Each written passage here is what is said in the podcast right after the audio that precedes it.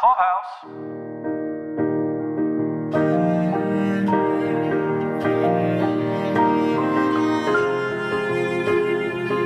Welcome back to another edition of Pod Clubhouse's coverage of This Is Us. This is for episode 606. That's season six, episode six. It was called Our Little Island Girl Part Two.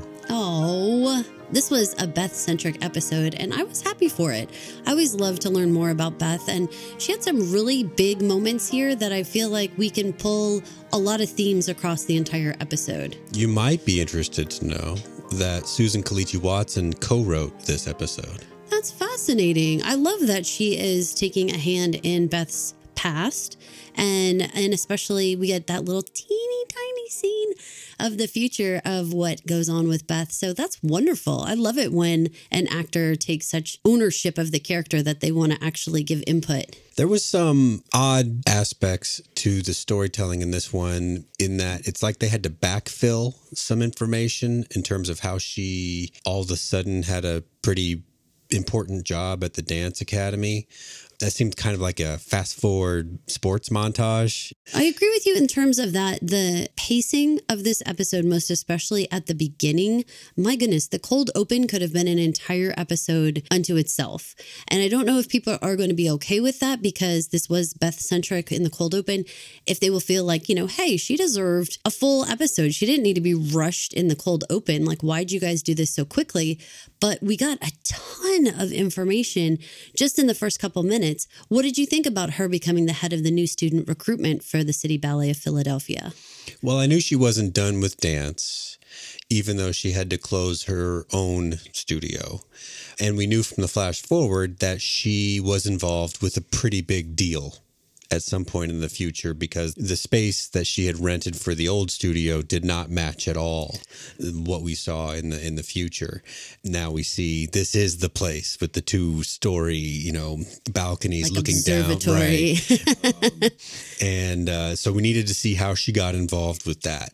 So it's to take a montage. It did feel like my heart was starting to race a little bit because we were filling in the gap so completely for Beth. Like, we know tomorrow could be the day from the last scene we saw. She could be observing up there and get the call that says it's time to go and all that. The exact scene we've seen as the future scene for Rebecca's passing. Yeah. We all get it now that this is the setting, this is the job she'll be doing, this is what it all looks like. And it's like, oh, we see that in the flash forward that she becomes the academic, we're going to say director in our screener. We couldn't see her nameplate very, very clearly. There was like a glare on it, but we think she becomes the academic director of the school. And it looks amazing. I mean, she has that corkboard with all of these success stories and people that she has mentored.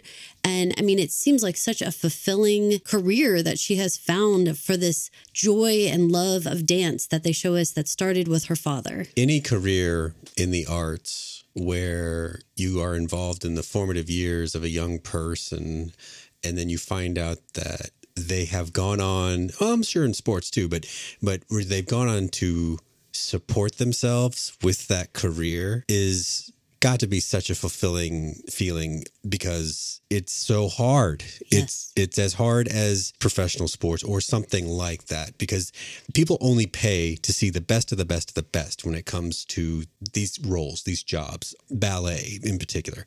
So having a corkboard as as full as that would speak well to her capabilities as a, as an educator in that, but also be very satisfying for her.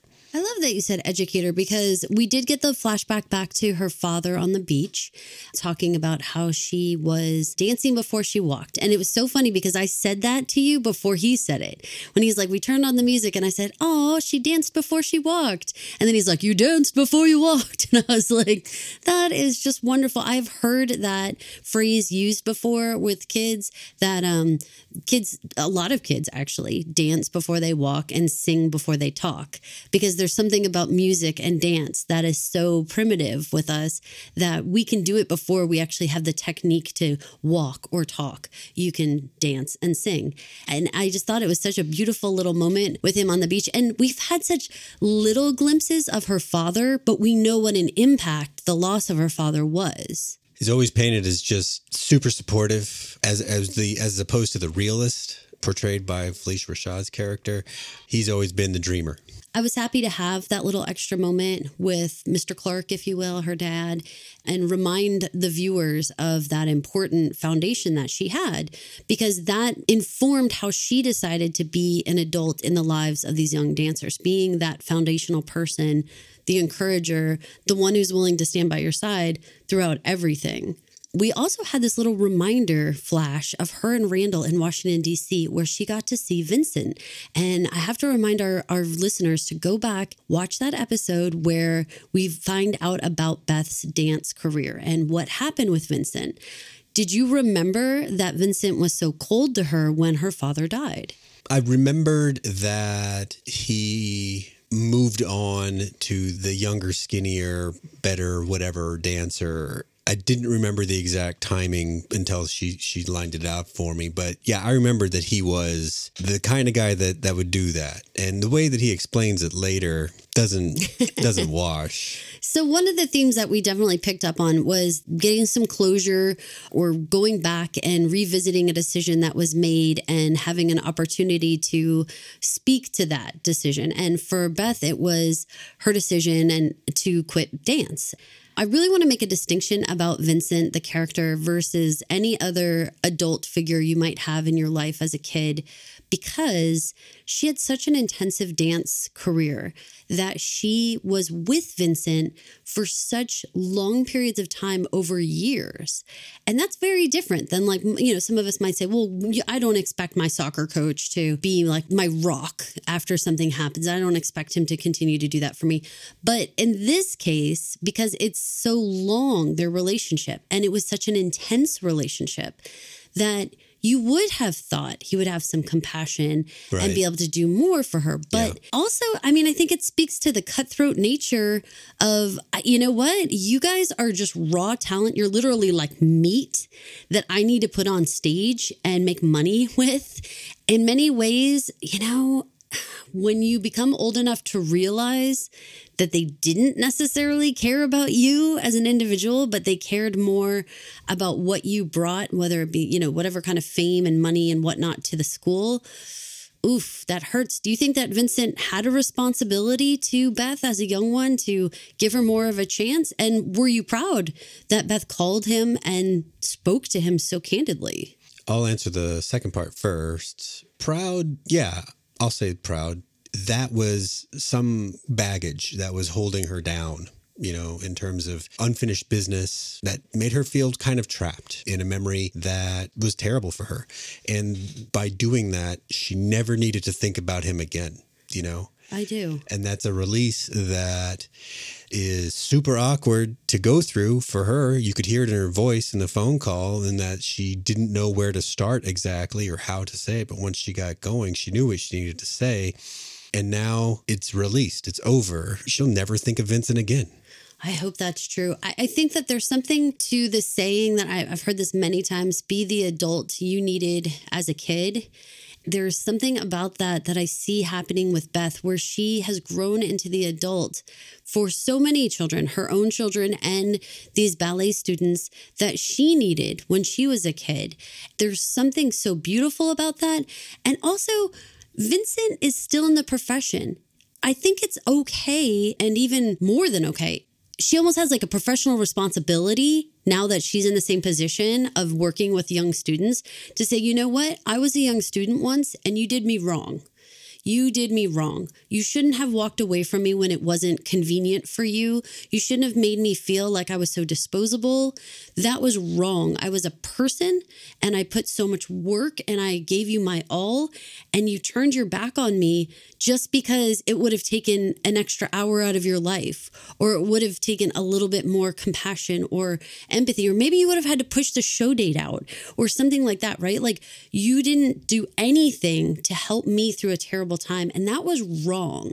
I'm hopeful that Vincent, being still in the profession, maybe changes his ways with future students. Although he seemed to be like, "What would you expect me to do, Beth?" Like, brr, like not going to do it. Well, he said it's not. It wasn't my. Did he say my job or Yeah. my role? But it's not my job to coddle you. Like coddling is a different thing than offering condolences when a parent dies. That's not coddling. Right, Where did you come from that that's coddling?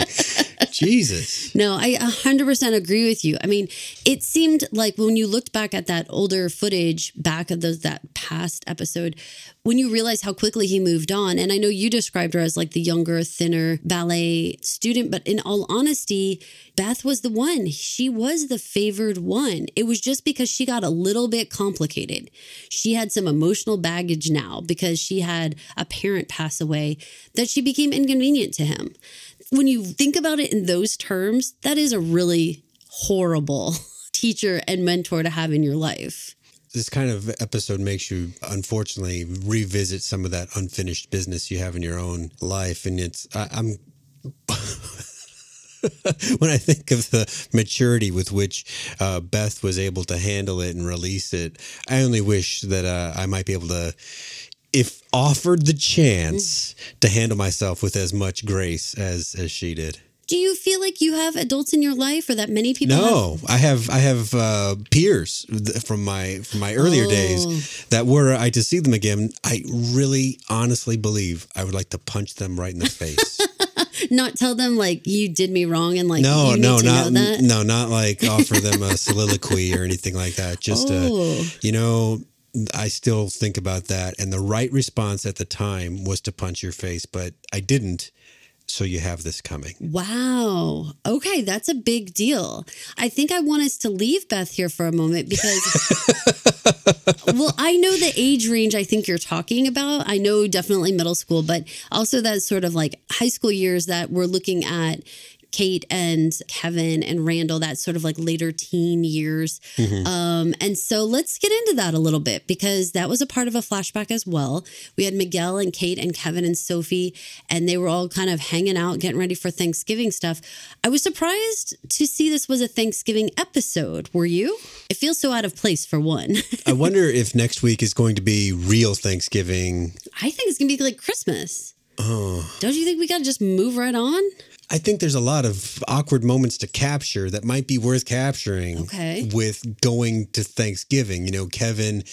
Don't go too far now. I want to talk about the teenage version, so don't go too far. Okay, okay. Well, going to the teenage version, then this placeholder man, uh, Matt, Matt, if you will, Um, not Beardo, not Beardo, um, nude face.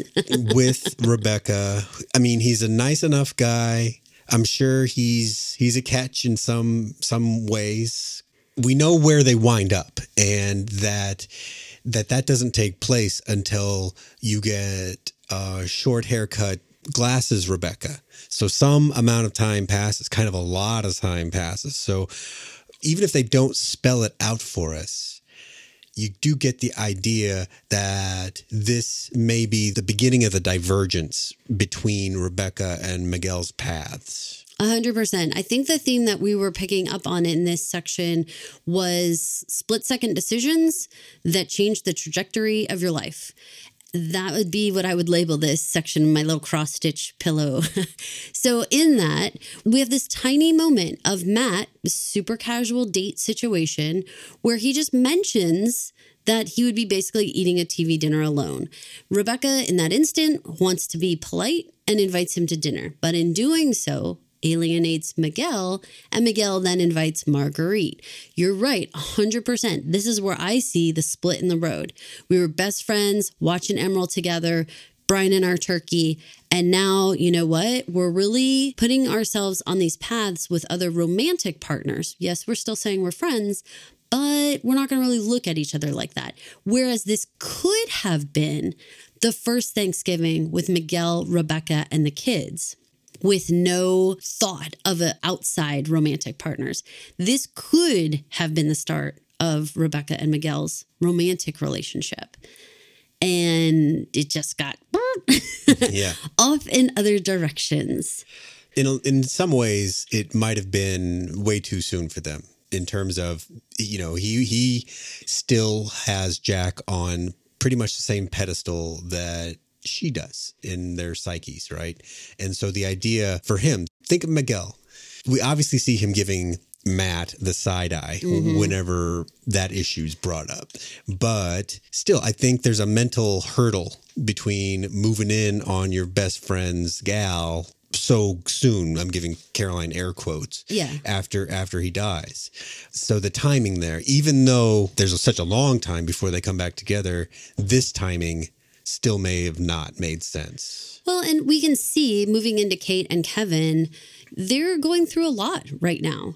The scene on the couch when Kate says, "Are you going to say something about my weight?" and Kevin says, "Do you want me to?"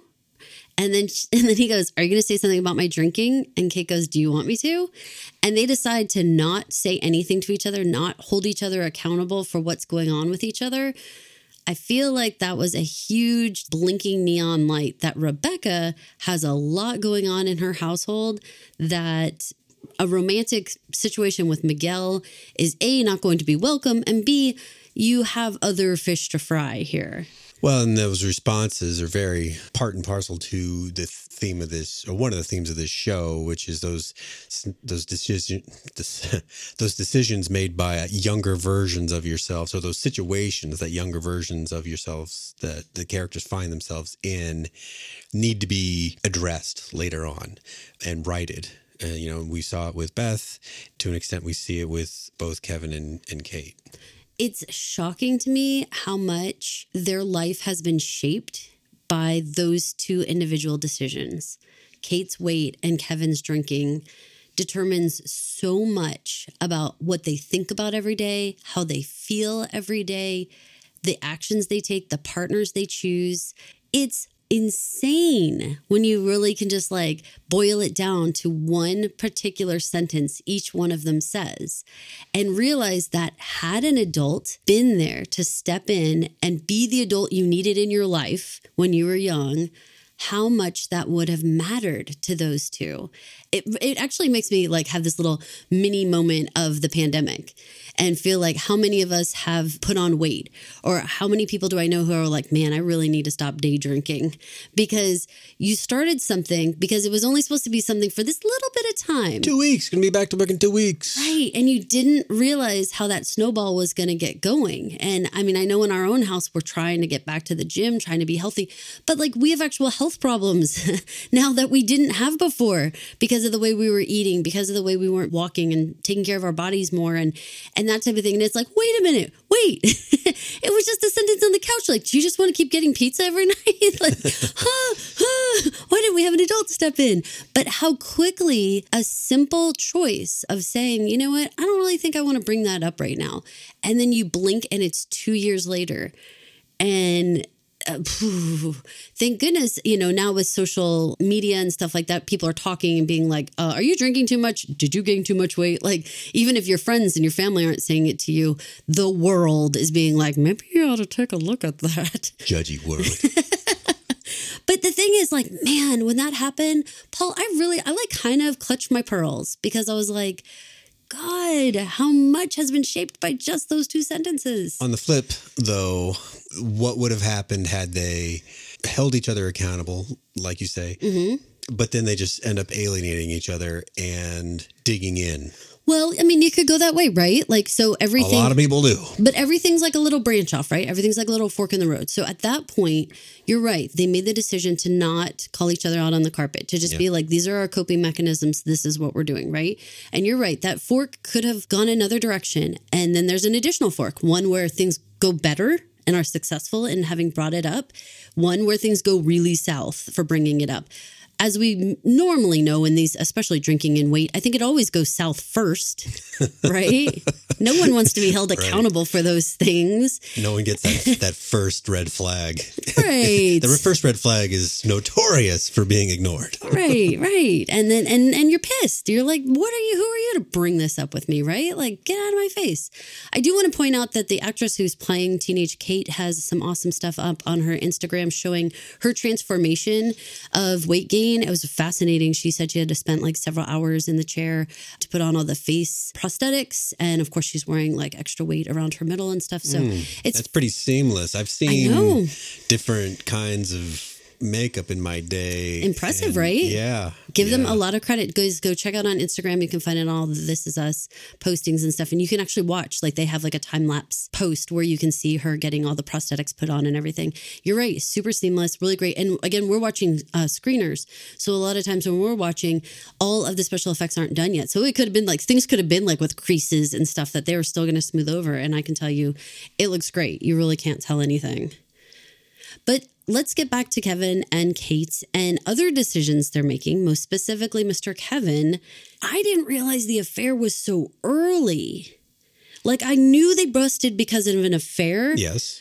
but I don't think I realized they busted because of an affair like Right away. right away. Yeah, did you did you know that? No. No, I didn't I didn't know the timing. And I don't know how long before they actually divorce, like if they flounder for a while or whatever, but I had no idea. For some reason, I always equated the cheating portion of him to be when what I assumed was going to be like when he became successful. Like, you know, they showed him like partying with people in bikinis and stuff like that. And in my brain, I was thinking, oh, that is probably when the cheating would have started. Oh, I thought it was definitely early. I just didn't take it I when didn't they were think like it was like year 18. one. Yeah, like I just oof. Mm, for the for the rush they were to get married. Goodness, the bloom was off the rose awfully fast. I mean, yeah, th- that's part of why you why it's okay to hate teenage Kevin, regardless of what any listener tells us. the dude dragged her out to California. Yeah. You know, she's out there alone. He's her only lifeline, and he's doing that to her. That is a piece of shit. That's the textbook definition. I was really surprised and really disappointed. Now, what did you think about this fly in the ointment about Kate knowing something about it and not telling Sophie? Do you feel like she had a responsibility to tell Sophie or a responsibility to her brother to be quiet? Well, this is another example of the theme of of adults making decisions versus people with less experience making decisions. And we see Kate go another way when she's older, which we'll talk about in a minute. But now she doesn't really have the perspective of how to deal with this big life situation. She knows she's mad at her brother. She knows she has a friend, and all she does is side with her brother. Given her life experience up to that point, I guess I have to give her give her full marks for doing what she knew how to do, which was side with family. And it, I'm sorry. Could she have done more?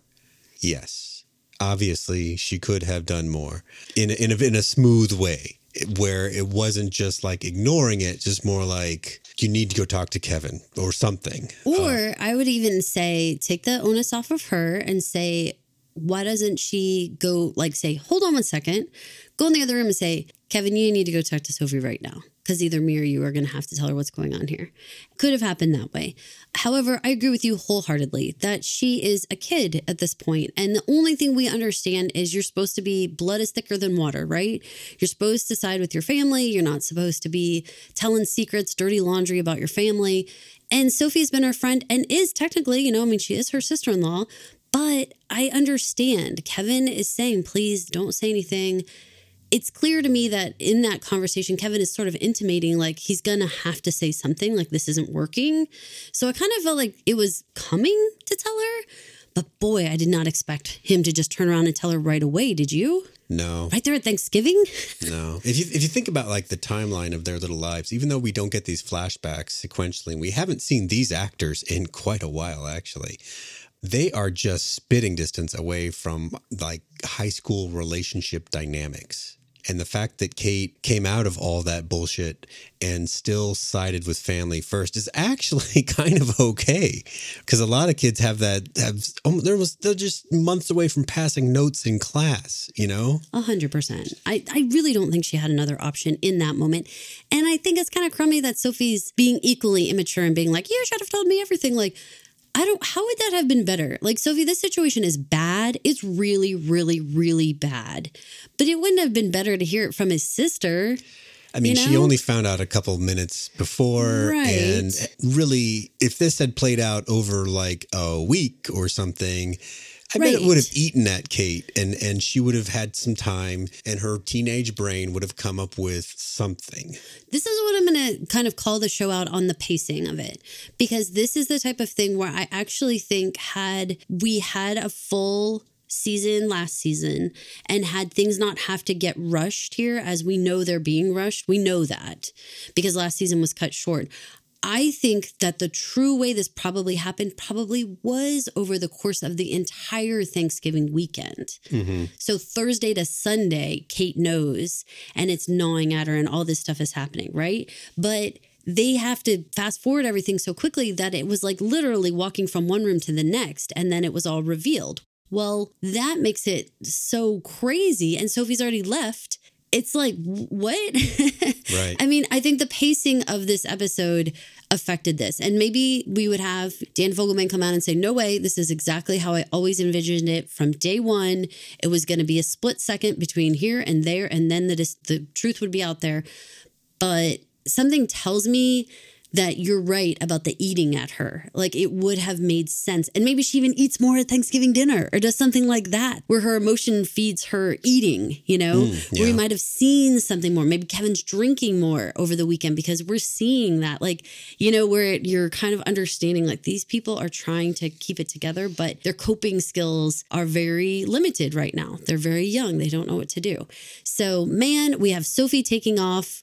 We have Miguel and Rebecca sort of figuring their way out a little bit of the situation where they're kind of being like, we can be best friends, but we're not being romantic. And that's kind of where we leave our flashback at the time. Well, and I feel a little ooky seeing you with someone else.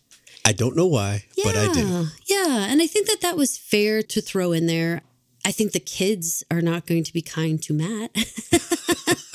so Might I be one and done. He might be looking at that hungry man, being like, "I wish I had gone with the hungry man." easier. yeah, I could definitely see I've that got the happening. microwave timing down pat. Right. so no hassle. I Just don't need this stress in my life. I got divorced for a reason. Didn't need uncomfortable family moments in my Back life. to prostitutes. Oh no! oh my, back to hardware store pickup lines, right? That's how Yeah. she, that's how she originally met him. Okay, so let's move forward and talk about the adult versions of these families and and these individuals because we definitely have some differences with Kevin, Kate, and Beth in the way that they handle things as they grew up. Let's start with Kevin and Kate. There, Okay, talk about that reboot of the nanny, and uh, the Manny. we kept calling him Beardo, but it's actually Elijah. Elijah. Let's give him a name because, as he pointed out, if we're all just waiting around trying to bide our time for him to leave, he's not leaving. So, best learn his name. Yeah, I mean, when uh, a girl above your station is interested, you just hook your claws right in, and you just stay, man. Is this a familiar thing for you? I have some experience in that department, Elijah. Oh my gosh. You would also be wowed by the gumball machine, I think. He'd be like, whoa. Man, if I had an awkward friend that invited me to a TV taping like that, I would definitely be all about playing with the props and asking the dumb questions and all that. Sorry, I would be. Okay, so the issue for present day Kevin is who are the kids going to spend Thanksgiving with? And this is a big deal. And so we get this same sort of thing where there's information that has changed hands. Kate's stuck in the middle.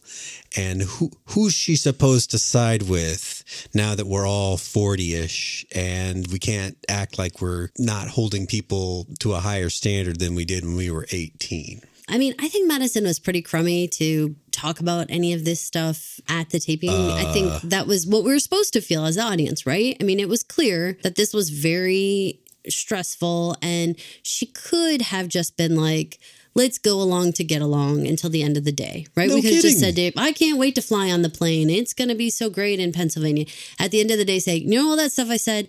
I said it because I didn't want to throw you right before you're taping, but here's the reality of the situation. And then you just spill the beans then. He's a highly emotional guy. Yeah. He's doing a job where he has to have this clear mind. It's not surgery, but it, I mean, he has fucked this up before, you know, in terms of letting his emotions get the better of him in front of the huge audience. And there's a lot of other people with their careers tied up in what you do tonight. And so you coming and upsetting him right before that could have gone pretty badly for not just him, not just you, but everyone else you see there. Yeah, I mean that he could have thrown a huge fit like on the set. He could have tanked. A thousand things could have happened. I mean, good on him for being able to be more professional. That's again a huge change from what we saw at the beginning of all this when he really he couldn't take the stress and No, he just threw it right. all away. Yep. This time, horrible things were happening to him, but he kept it together and he actually did a great job. At least according to Madison, he did a great job. Yeah. So, what do you feel like about this whole where should they be having Thanksgiving and what Madison's feelings are? And Kate, sort of with the whole she deserves to be making her own memories now. What do you think? Uh, you know, I'm not a divorced parent or anything like that, but we have some in our sphere. So we do hear some of these conversations time and time again. And depending on who you're related to or still related to, you get kind of one take or the other. But what I'm thinking of is she has them for like all of the non special days. And then she wants to take special days too. I think I come down with Kevin on this one, like feeling like shafted in this in this deal. And his argument about Rebecca maybe not having very many meaningful holidays left, especially with her grandchildren like that. Although it's kind of a low blow in this conversation, it's almost one of those things. It's it's such a low blow that it shouldn't have needed to be said. I, I recognize the validity of all of Kate's arguments on behalf of Madison but I'm sticking with Kevin on this one. Like, even if she didn't want to come and he was like, okay, I'll take the twins just on my own steam and you can do, you know, Beardo Day. That's an option that they didn't decide to try to explore that I think could have worked. I got a whole other option for you that I think could have worked out. For one thing, Kevin's family has an established tradition that it goes back decades. He has a mother who is on the brink of not being alive anymore at this point, right? Or at least not remembering enough to participate in the way that she could have before. It's 100% great for Madison and Elijah and the twins to start their lives together. 100%. But I don't think that that has to be exclusionary to Kevin's family's traditions. I feel like they could have worked it out where it was like, whoever is the smaller party, which is Madison, Elijah, and the kids, they're more flexible. Why can't they have their Thanksgiving on Tuesday or on Saturday? Why does it have to be on Thanksgiving when it's just the four of you? You know, like, mm-hmm. what's the big deal? Why not make it where they could have their tradition? And also, when you have like how many, it's like a dozen Pearsons that you're trying to work around. If that whole group is going to be in one location on one day, can't you at least be cool enough to just say, like, obviously, there's a lot more schedules over here that we're trying to deal with? Let's have that, but also have Elijah and Madison and Kids Day too. It doesn't make sense to me whenever there's families who feel like it's like you have to do one or the other. I feel like we've always split it. We've always been like, well, we're definitely going to do it. But whoever, if you have like 25 people meeting at one place and three people meeting at the other, well, the three people can tend to be a little more flexible about when you do it and how you do it, right? Right. Or if someone has an established family way where we go to a specific location on a specific day with our specific hat, then why would you be so hell bent on wrecking that tradition? Why can't it be your tradition and my tradition? I don't know. I felt very uncomfortable about that. Maybe that's like 3.0 for them. Like if the teenagers were like the littlest version and then you've got this this you know adult version where you're like fine you can just have them blah blah like that kind of business. I feel like the next level up is what are we doing? Thanksgiving really takes the course of a couple of days right? People end up hanging out for a couple of days. There's really no nothing special about thursday you know? Like you can have them on saturday. I'll take them thursday and friday. You have them saturday and sunday we've all done Thanksgiving weekend, you know? Mm-hmm. Why not? It, it kind of reminded me back to the Beth and Randall thing we talked about last week when we said there's something in between, you know, them not seeing each other at all versus Deja and Malik, you know, are Moving living in, together and moving to another state, you know, like there's something in between. And I feel like this is the same thing. Also, was the first time I really realized that because Madison and Kevin were never married and there's no like formal custody paperwork or anything that I'm aware of. I don't really know how this works because the instances you were giving a, an example of really had all to do with like what the court said. Right. Who yeah. has them on what day. And so that's the only reason why a primary caregiver has them more days or whatever. But in this case, Uh, do the mother's rights are they just exclusionary and it's just sort of like I, I don't know. I don't know, and it's obviously state by state.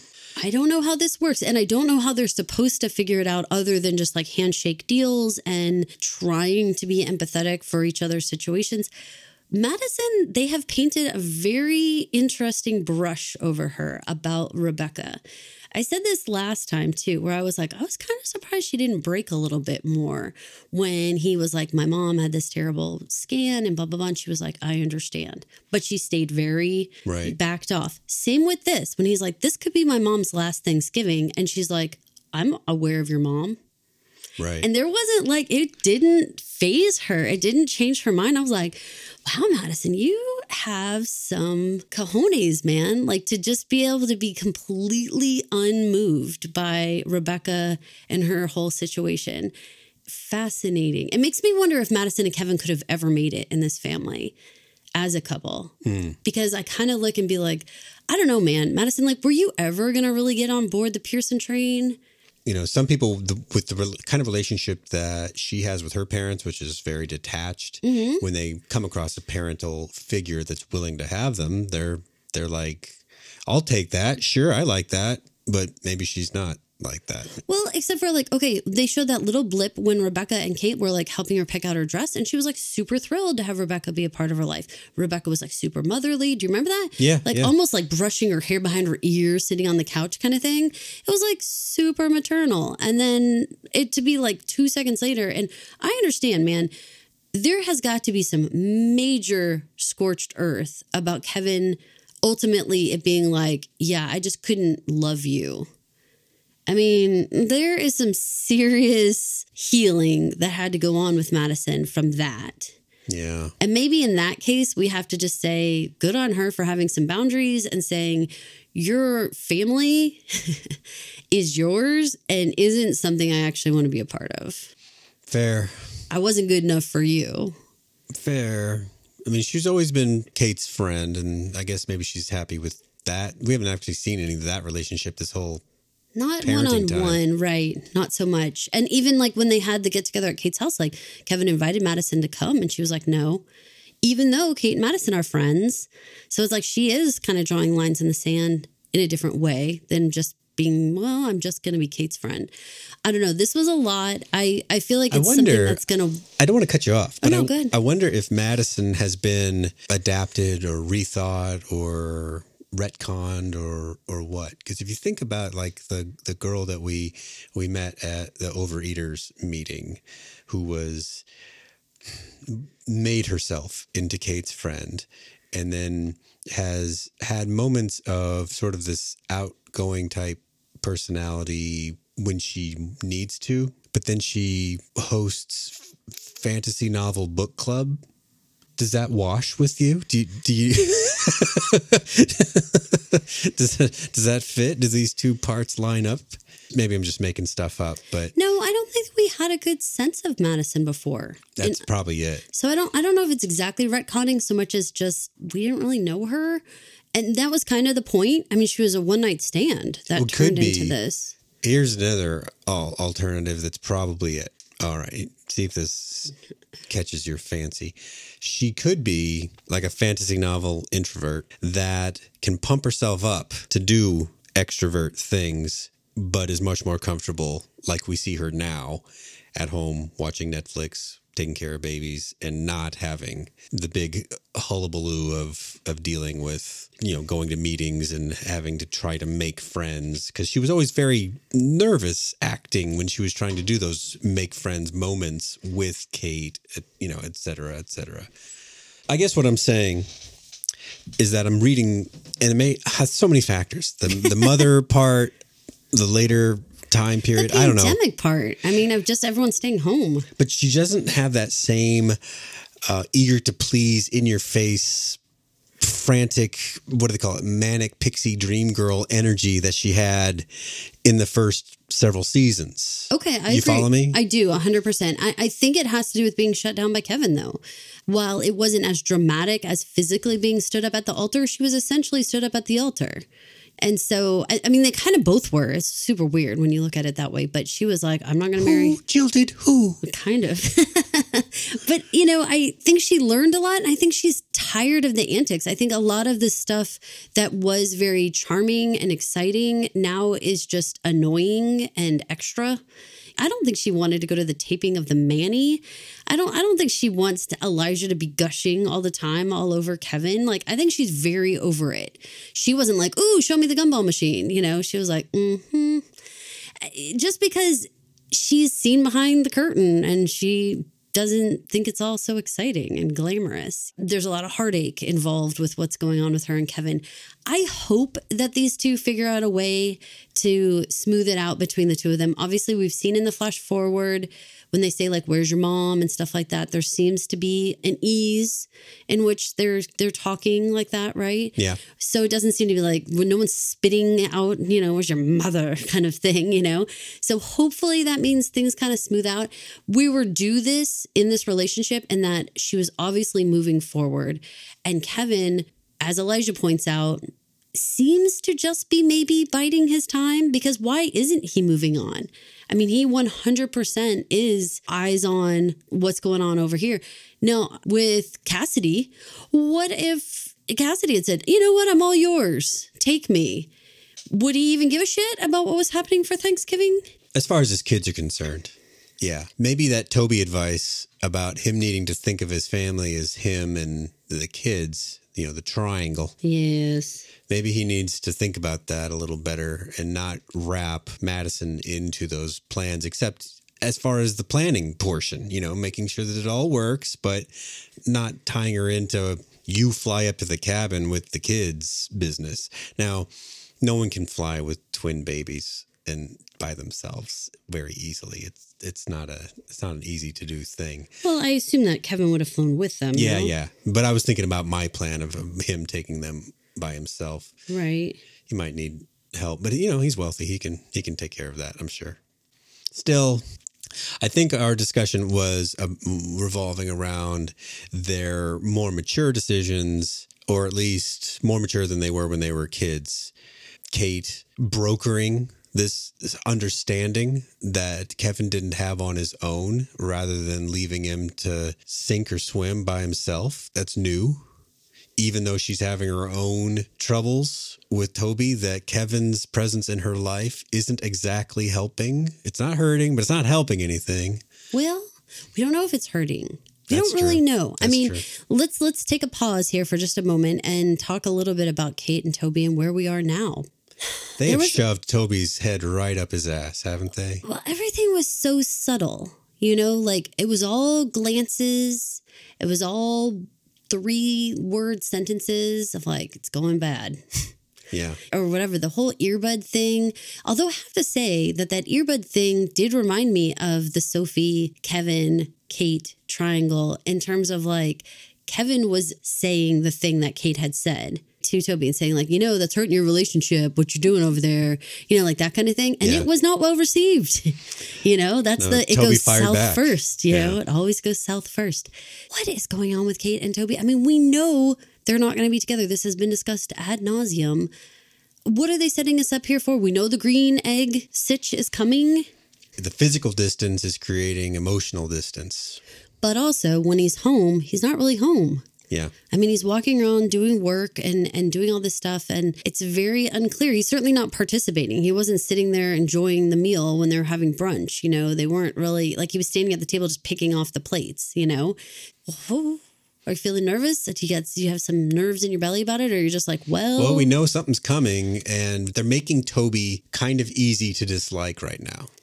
He's still having those moments, you know, kissing heads and whatnot about being some of the same Toby that we used to know, but he's kind of embodying that clash between family and career that's often, you know, associated with, say, women, right? Or can you have a meaningful relationship with kids and have this super accelerated career? But it's really a parent issue.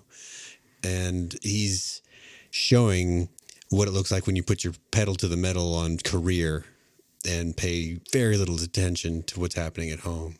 this is a real issue. I mean, I feel like I don't want to cast much judgment on this because we've had different times in our own household when, you know, there you do not have a choice but to put your head down and do what needs to be done for work. You know, you've brought home work over Christmas holidays, you know, and we've just had to say this is what you need to do right now because work does matter. I mean, it, we do have to have money. I was I had a bad moms on for like 10 seconds this afternoon and the other moms are kind of mocking Mila Kunis for working and she's like, "Well, I have to work cuz you know, money." I don't know how people are supposed to balance work and family because there are times in your career, I kind of think of it like Pac Man or something, when you eat the fruit or something and you're like invincible and you've got to go, go, go, go, go, right? There's like these different points when you have to put the pedal to the metal or else your career is not going to go anywhere. Or, you know, they just expect, I think your 30s and 40s, it is 100% expected that you are showing up there and you're doing everything you have to do. If those are also your prime parenting years, uh, I don't know how anyone's supposed to do this, you know? Right. And not feel like neglected and not feel left behind and, and all this stuff. I would like to know what Elijah does. He's always available. right. but yeah, so I don't know. I mean, I when I'm looking at Kate and Toby, I'm shaking my head. I'm just seeing it's a it feels like a very age old story of just losing touch with one another during super busy working years, and this it just happens. And I, I don't think that Toby necessarily has his head up his ass. I think he's working really really hard, you know, and he's trying to make this work for his family. I mean, we do know what's going to happen. That's the terrible thing. But it's sad to watch this start to disintegrate. I mean, we know uh, that we've seen Toby have a low affinity for how to deal with his blind child. Mm-hmm. I mean, if we're being super cynical, and I guess we can because we have a blind child ourselves, we could say that that work is actually the soft place to land. You know, it's the easy thing. It's the thing where he grooves, so he feels better doing that. So he does that.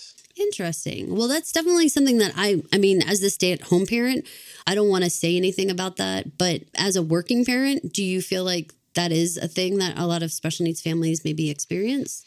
Hmm. I don't want to cast that stone, but I would say that that is something that any person feels, regardless of special needs or not, but maybe difficulty of any kind at home versus they know all the answers at work. People turn to them for answers that they can't find anywhere else.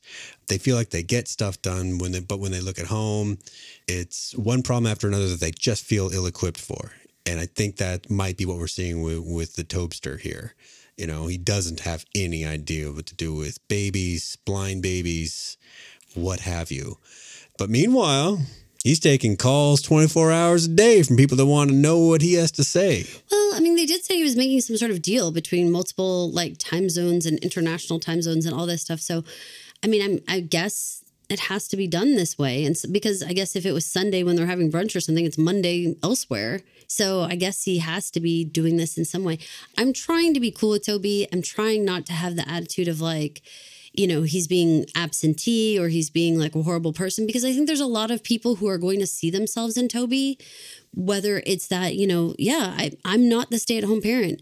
This isn't my wheelhouse. I don't know how to do kids, but I'm the provider. I'm the one that brings home the money, and that's important too. So I don't want to be like belittled because I'm doing that part of my job. But you're right that there has to be some amount of balance. in our own household, I think we make such a huge deal about having two parents being with the kids that I don't know that every household needs that or that every parent feels like they're contributing in a positive way. You know, like mm-hmm. maybe the best thing Toby can do right now is bring home more money. And maybe that's the best way he can help Jack right now. Maybe. But these moments, these years, these times of of the baby's lives I mean, you hear it. It's it. It's so trite. It's it, you know, it's cliche. Our kids are 18 and 19, 19 right now, so we're having a lot of cats in the cradle kind of times. I was just having this conversation in the car with my son about cousins, and I was like, you know, when my cousins were young, we used to hang out and play all the time, and now we're all adults and we live in the same town, but I barely ever see them. So you know, the fact that you guys are young teenagers, you know, you're all in teenagers, like keep hanging out together. Like don't like not see each other or hang out or do things because when you become adults, it's like super hard to want to hang out with each other again. So you're right. Timing goes by so fast. And, you know, we know with blind ch- children and deafblind children that physical touch and, and knowing, you know, a parent's smell and having those interactions are so important that it's very difficult to have Toby be away.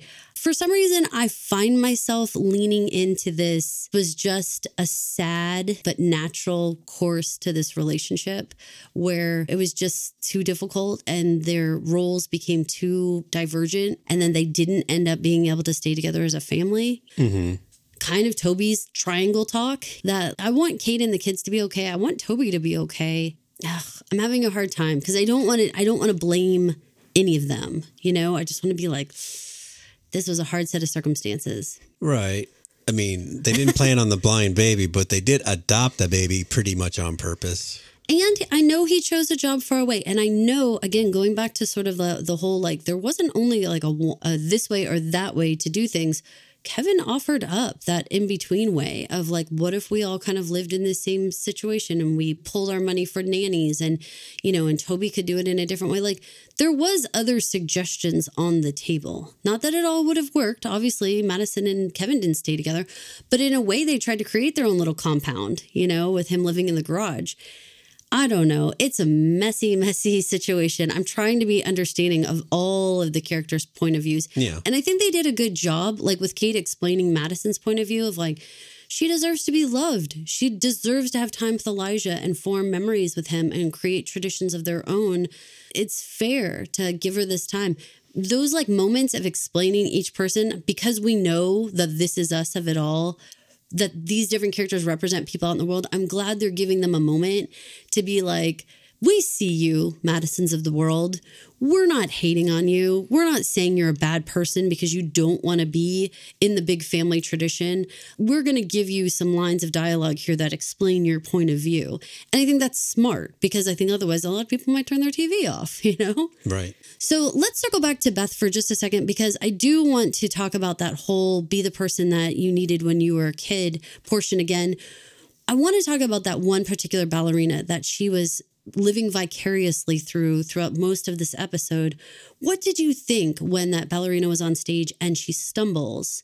Mm, I didn't I didn't exactly expect her to to stumble, but the way that Beth handled it was completely uniquely Beth in that it was strong and decisive and supportive.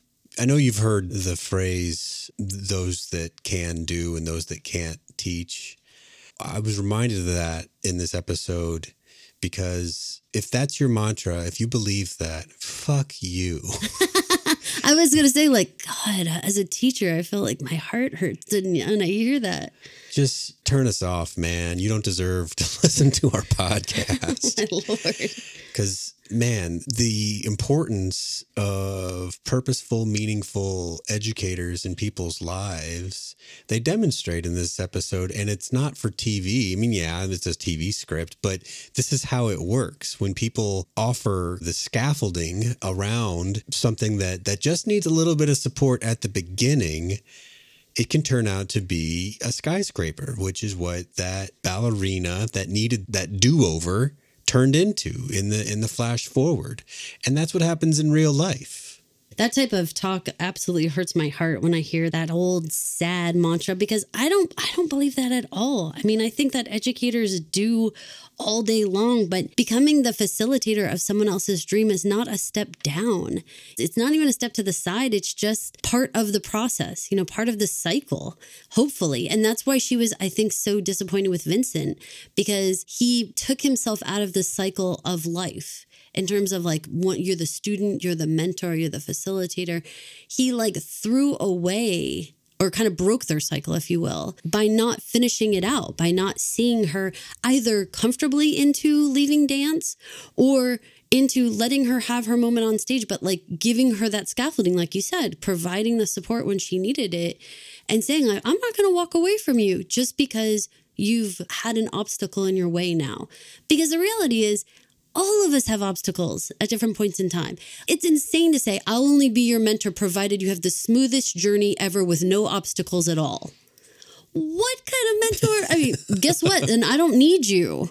Right. I didn't need you in the first place. If I was never going to have a time when I was going to stumble or I was going to have the death of a parent or I was going to have trouble in school or a health issue or whatever it is, my God, isn't that exactly when a mentor should be stepping in? And I have to say, I was getting like Winnie the Pooh feelings when Beth said, I'll just sit here with you and I'll sit here with you as long as you want me to.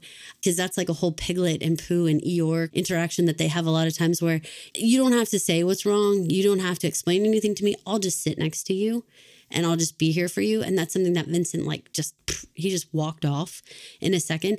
And how powerful, I mean, how powerful to be an audience member in that stage, right? At that moment when to see someone come out, not escort her off stage in embarrassment, not have an adult come out and say, close the curtain, close the curtain, close the curtain, but just everyone can just witness for a moment somebody having a problem, working through it, and everybody having the patience and the respect to let her start over. Whoa, that's a big deal. Nobody does that. How, but how much better would the world be if they did? You know, because then you would have examples. Then, if you were in the audience and you were a little kid, you would say, Oh my gosh, it's okay to stumble and fall because I can just redo. It's okay. I, I can see what's happening. No one's getting up and leaving. She's not being yelled at she's just going to start over. And as an adult, my God, how heartwarming to be like, this is the school I want my kid to be at, where when they stumble or they fall, it's okay. We'll just try again. It's totally okay. Kudos to them for showing a new way of handling it. Because I think the way you and I would have grown up with TV, Beth would have like thrown a blanket over her head and like gotten her off the stage, right? Right. Or someone would have like quickly pulled. Or for a hot second, I thought Beth was going to come out and start dancing around her. I don't know why. What even is that? But something was like, oh, somehow they're going to create a diversion to let her get out of the situation without being so embarrassed. Never did it cross my mind that they were going to have a scenario where the where the ballerina was going to sit in her sadness, in her embarrassment, and then start again with everyone just chilling out about it. It kind of reminds me of that piano recital we went to for Nell, our neighbor. Oh my goodness, She's- so adorable. She's 80 something. now she's probably 90 something. She's uh, a PhD in music. She's been playing piano since, uh, what'd she say, like 70 something years at that time? yeah, she was like five or something. and she she had never gotten to play a recital where she got to pick the music that she got to play. She was always told, you know, play this, play that. And so she was playing the music she wanted to play, and there was something that she'd never played in front of anybody else. And at one point, her fingers Betrayed got- her. They got all tangled up, yeah. and she just stopped playing, and she goes rats. And then she just like counted herself off, and then picked up again right after that. That is on. That is the grace the that age can can offer a performer. Unfortunately, you have to be 80 before you get there, I think. Well, maybe uh, that's, I, you know, hopefully that's what the show is showing us, though, is that you don't have to be. And in fact, you could be in this situation tomorrow. One of our kids could stumble and fall in the middle of playing a sport or doing their homework or reciting something in front. And you can either be embarrassed and escort them away and shamefully try to explain it to everyone, or you can just stand there next to them and say, You can start over. It is no big deal. It's okay. And like, wow, I don't think that that's been an option. I don't feel like our parents taught us that was an option. I think everybody deserves that chance to be like, it's okay. All we want you to do is the best of your ability, whatever that is, even if you're not the one is the star of the show. That's okay. It's completely okay. Because the worst is Beth's outcome where she walked away for so many decades because she was embarrassed. And I feel like you've had somewhat of that experience when it comes to music, where maybe you didn't feel like, you know, you did a tryout or whatever, and it felt like, well, I didn't get accepted now, then I'm done and I'm not going to play for a long time. That's true. Well, what if they just stood next to you and said, try it again? It's okay. Instead of being like one and done, cut next, cut next. Like, what if somebody actually had the patience to be cooler than that? Would it have changed everything for you? It could have. That's what this episode meant to me. I think that's what I got out of it. And I, you know what? We normally talk about predictions now. I feel like this was so fast and furious. I don't know where we go from here. Do you? I kind of think we got to go to an actual Thanksgiving episode. You do? Okay, so we're actually going to sit down at dinner and we're going to do this with like Matt and Marguerite and everybody. You think? yeah, I, I think so. I think we have to see that moment when Miguel and Rebecca see each other with these dates and are like, I don't think I can keep seeing you date. Maybe they don't say it, but they start to act that way. And that creates just that distance and that time that we know comes to pass. If we go to the cabin, heck, we know who's at the cabin Cassidy. Cassidy. So who knows what's going to happen? Maybe it's all for the good that Madison, Elijah, and the twins figure their way back in LA because maybe we got to let Cassidy figure her way out. But again, we brought up Sophie. Now, my goodness, if we're going to bring in a young, young Sophie, I was thinking the same thing. uh, are you feeling it? Are you feeling it's like whenever they kind of like dip their toe back in, they just might be pulling Sophie out for the next script? Maybe because Cassidy might be so entrenched in needing to have her darkness or whatever she mentioned in that episode. yeah, she's going through a lot. But she can offer Kevin perspective that no one else can, right? In that if she is there for Thanksgiving, it is because she is there without her kid because her husband has the kid. That would give them something to commiserate about, but I think that she won't have much patience for it, whatever his whining is going to be. Okay. And I think she's going to be able to tell him something that he needs to hear. I don't know what it is. That's just my guess. There was a lot of people being told the thing they needed to hear this week, and I very much look forward to next week. This is Caroline. And this is Paul. Please remember to rate, review, and subscribe to this podcast on iTunes, Spotify, Amazon, Audible, wherever you listen to podcasts. Please give us the highest rating so other people can find it and enjoy it. Thanks for listening. Thanks. Thank you for listening. This has been an original Pod Clubhouse production. Pod Clubhouse is a podcast network dedicated to encouraging collaboration among podcasters and friends to bring a fresh voice and diverse perspective on a wide array of content. Please visit and leave a comment for us at podclubhouse.com. Rate, review, and subscribe to our podcast feeds on Apple Podcasts. Follow us on Twitter, Instagram, and Facebook. You can find us at Pod Clubhouse. Our DMs are always open, and we'd love to hear from you.